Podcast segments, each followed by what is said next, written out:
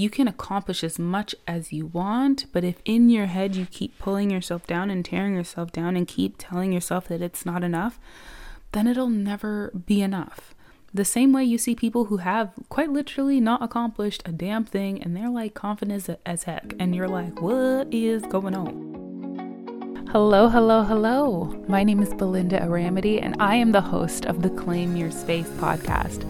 The Claim Your Space podcast is a podcast for entrepreneurs looking to grow and scale their businesses in a way that aligns with the lives they want to live. I'm a sales and business coach. I have trained hundreds of people on effective social selling strategy. I'm a mom, I'm a wife, I'm a friend, I'm full of sarcasm and wit.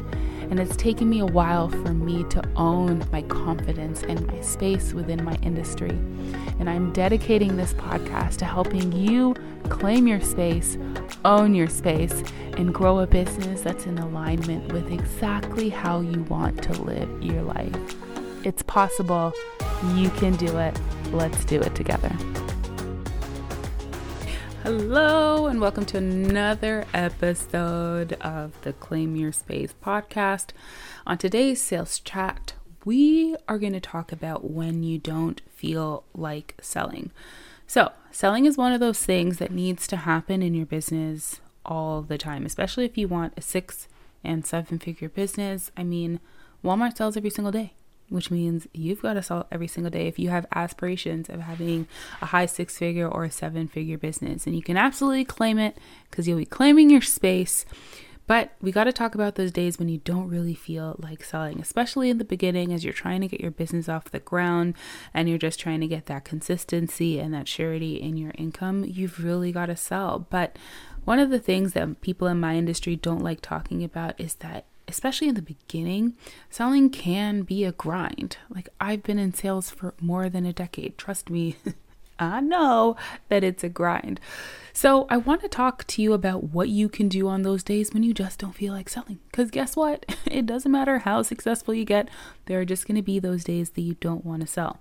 But unlike when you become like this big business guru who sells like copious amounts of stuff, um, in the beginning, you really can't afford to have days where you just, eh, I don't feel like selling. When you're making six and seven, seven figures, you're like, do what you got to do, boo. Take that day off. But when you're in the beginning and you're just trying to make, you know, a real feasible business, you know, you take days off, it means that you may not be able to, you know, stay in the black at the end of the month. So, this is what I want you to do when you have those days where you just don't feel like selling is I want you to play the what happens if game. So you do it in your head, grab a piece of paper. You know me, I love pen and paper. Okay, so you grab a piece of paper and you play the what happens if I don't sell. And you're just going to have a really real conversation with yourself on paper, or you can go look in the mirror and talk to yourself like that's between you and yourself. I am not judging, okay? Sometimes you need to just look at yourself, you know? But have that conversation of what happens if I don't sell? Are you going to be able to make rent or pay the mortgage?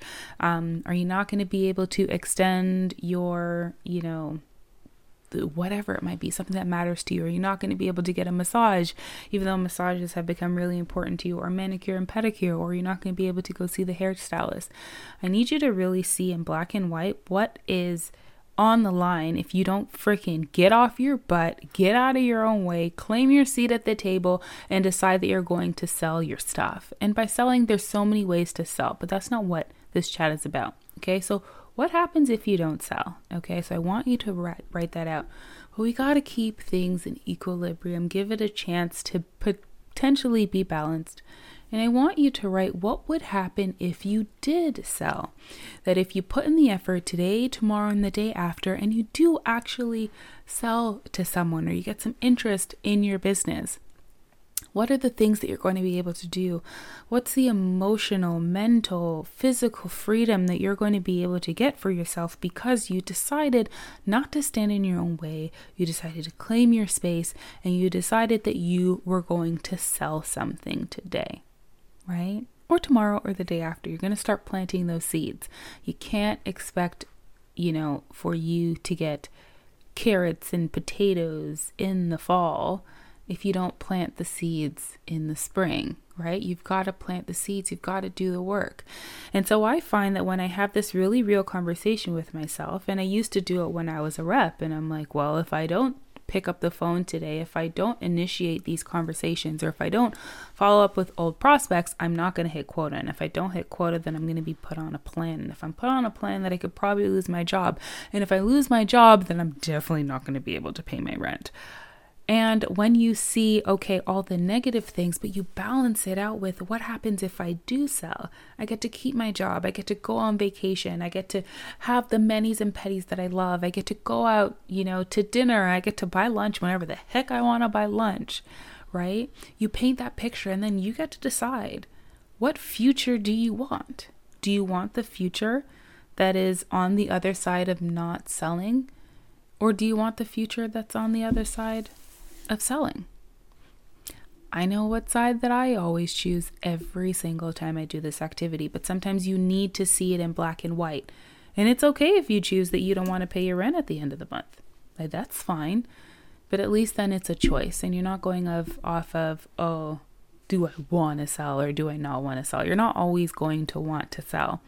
But if there is this aligned life that you're working towards and you see and you remind yourself that it is there, and that you're not doing anything to get there, that might get your butt up and ready to have those conversations that maybe you were afraid to have five minutes before starting the activity.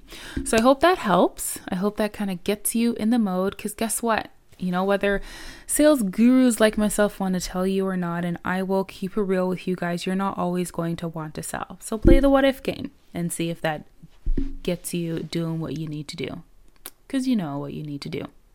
All right, let's get into the episode. So, today we're going to be talking about accepting yourself so that your clients can accept you as their business partner. So, what I found out really in 2020 is the entire world was falling apart, and I felt like my entire world was falling apart. Didn't we all? it was like, oh, what are we going to do? And we're in 2021 and I live in North America and it still feels like not much has changed. But um I found that my business took off when I finally accepted myself for who I am, how I do things, what I'm good at, and being freaking proud of who I am too.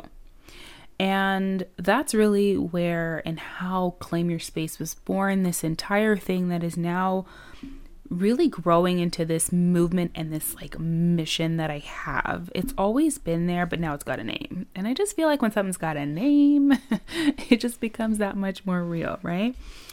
So I not just I don't want to just talk about accepting yourself so that your clients can accept you in business. We'll touch on that in a little bit, but I want to talk about the things that you can do to actually do that. Because Mm, excuse me, because what I found is that life is about energy and money is just a transfer of energy. Like I'm giving you the money that I put effort in in order to get. And so I'm hoping that when I give you this money, you're going to give me something in return. And so if I don't feel confident and sure that you're able to give me what it is that I'm looking for, then I'm not going to invest with you or invest in myself by investing with you. But what happens on top of that is that if I feel shaky, if I feel unsure, so it's, it's funny because in the last episode that I recorded of my podcast, um, I used a car analogy and I'm going to use another one today. So let's say you're buying a used car and you go to the person and you're at their house and they're telling you about the car and they're just acting real shifty and you're feeling really uncomfortable and you're like, how many miles does it have on the car? And you're like, I don't know. And you're like, you know, when was the last time you did an oil change? Like you're asking basic questions and they're just giving you really shifty, not sure, confident answers you all of a sudden don't feel confident in buying this car. You're like, listen, I've I've saved up five thousand dollars. I want to buy a car, but there's something about this person's energy that makes you feel uncomfortable. And I've mentioned this in a previous episode. I'm going to mention it now. It creates a confused mind, and a confused mind never buys. So when you learn to accept yourself, you become more confident. Your your prospects feel that when you when they have interactions with you and when you're proud of who you are and the services that you offer and how you help people, that energy makes people feel confident in you. They feel more sure and they want to do business with you. So, how can you learn to accept yourself so that your clients can accept you and your business can accelerate and take off? Number one, I really suggest hiring a coach or a therapist to help you work through your ish. This one's really, really important. So it's no surprise to me now that my business really took off in 2020 because in the early parts of 2020 I invested in working with a spirituality coach and she helped me in a lot of things she helped me in my relationship she helped me in process a lot of that inner child stuff and just all the trauma that we typically have as humans um you know just going through life and trying to navigate it and in working through my stuff, I became more confident. It's why I wanted to work with her. And I just think that when you have a lot of baggage, people can see it. It's like showing up to the airport with eight bags. Like everyone can see that you've got bags. Like you're not hiding anything. You're carrying a lot. And so we tend to bring with us into all of our interactions all of our bags. Like don't like you might be able to separate professional from personal. It all happens, but it's like when you have something that goes on at work, you bring it home. And oftentimes, when we have things going on at home, we tend to bring it at work. There's no separation between church and state, you know, work life versus home life. Like everything's all integrated, especially because of this pandemic. So, you know, like you don't want to have these negative things and experiences and, and, just ish that you haven't worked out that you're bringing into your conversations with your prospects. You're bringing it into the way that you're showing up on social media. So, I highly suggest hiring a coach or a therapist, someone who's like trained and knows actually what they're doing. Because listen, you know, as well intentioned as your friends may be, if they're not really smart, they can give you really bad advice. and just some of the stuff it takes that committed effort between you and somebody else and not people finding and figuring things out in pockets of time. So, number one, hire a coach or a therapist to help you work through your stuff. Number two, start a gratitude journal. So, this is something I actually started and really implemented a couple of years back. And it's really easy as you're growing a business to focus on all the things that aren't working for you and being really frustrated and just wanting to throw everything like your computer and your phone out the window and saying, you know what, being broke really isn't that bad. And I can confirm to you that if you have never actually been really broke, it sucks. So don't do it. keep your phone and your computer so you keep chug chug chugging along. But I say that you need to start a gratitude journal because we all have things that we need to be grateful for, but sometimes it's really hard to focus on those things, because, especially when everything seems to be falling apart. So, start a gratitude journal. For me, it was really hard. I didn't start my gratitude journal because of anything that I was dealing with at home um, or like in my business, excuse me. It was just a lot of personal stuff that I was trying to unpack. So, for me, um, what I did is like this is an activity that I started again years ago and I was working through some stuff and it was really hard for me to find three things to be grateful for. I was in that negative of a headspace. But I forced myself to come up with at least three things that I could be grateful for. And I did it every day and it was really, really hard. It was really hard and I didn't understand how it could be so hard. But just take time where you can really focus and appreciate what you have and you know, just be happy that it can be as simple as I'm happy that I have an idea for a business. I'm happy that I have the ex- that I've gone through the experience and the expertise um, that I have in order to have a service that I can sell to people. And number three can be I'm happy for the people that I have transformed their lives. But if you're looking to accept yourself, being grateful for who you are right now and not not being impatient as to who you aren't yet it really really really helps so another thing that I talked about in my mastermind and something that I often forget to do because I'm so tired at the end of the day. But it's really important. I started it when I just wanted to really encourage moms to like see how much you do in a day. It's really easy to forget or to look at all the things that you haven't done. But it's important for you to also pay attention to the things that you have done and things that you have completed. And so Number three, write down your daily accomplishments. What are the things that you did do? Okay, so maybe you didn't end up, you know, selling and you know a new client that you thought that you would. Okay, fine, that's something that didn't go well. But what did you accomplish? Did you send out five emails to you know, to potential new clients. Sure, your goal may have been 25, but if five is all you did, then that's something that you did accomplish.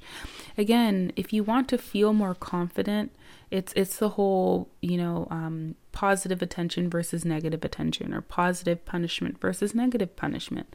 There's multiple ways that you can make yourself feel bad, or you can choose to use that energy to uplift yourself.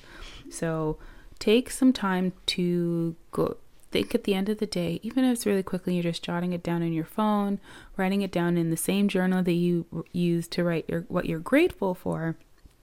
Write down the things that you have accomplished so that you remind yourself that hey, I might not be getting it all done, but I am getting something done. Okay? Number 4 is really really important and you need to evict crappy people from your personal life the people who don't encourage you to go after your dreams, the people who tell you you can't do it. I mean, so much of confidence, I wouldn't even say so much, all of confidence is in your head.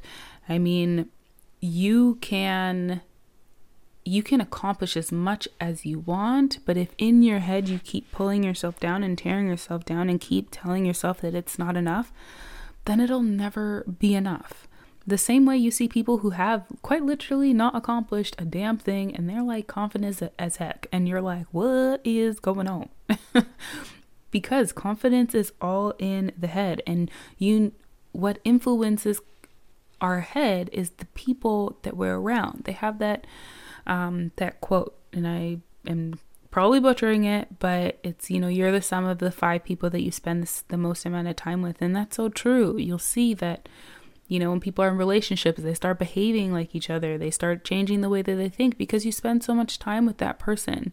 And so if you have people who aren't encouraging you, that are making you feel less than, that don't make you feel like a superpower super person, then you need to get rid of them. Like you're the you're in charge. You're the one who gets to decide who plays a feature role in your life and who doesn't.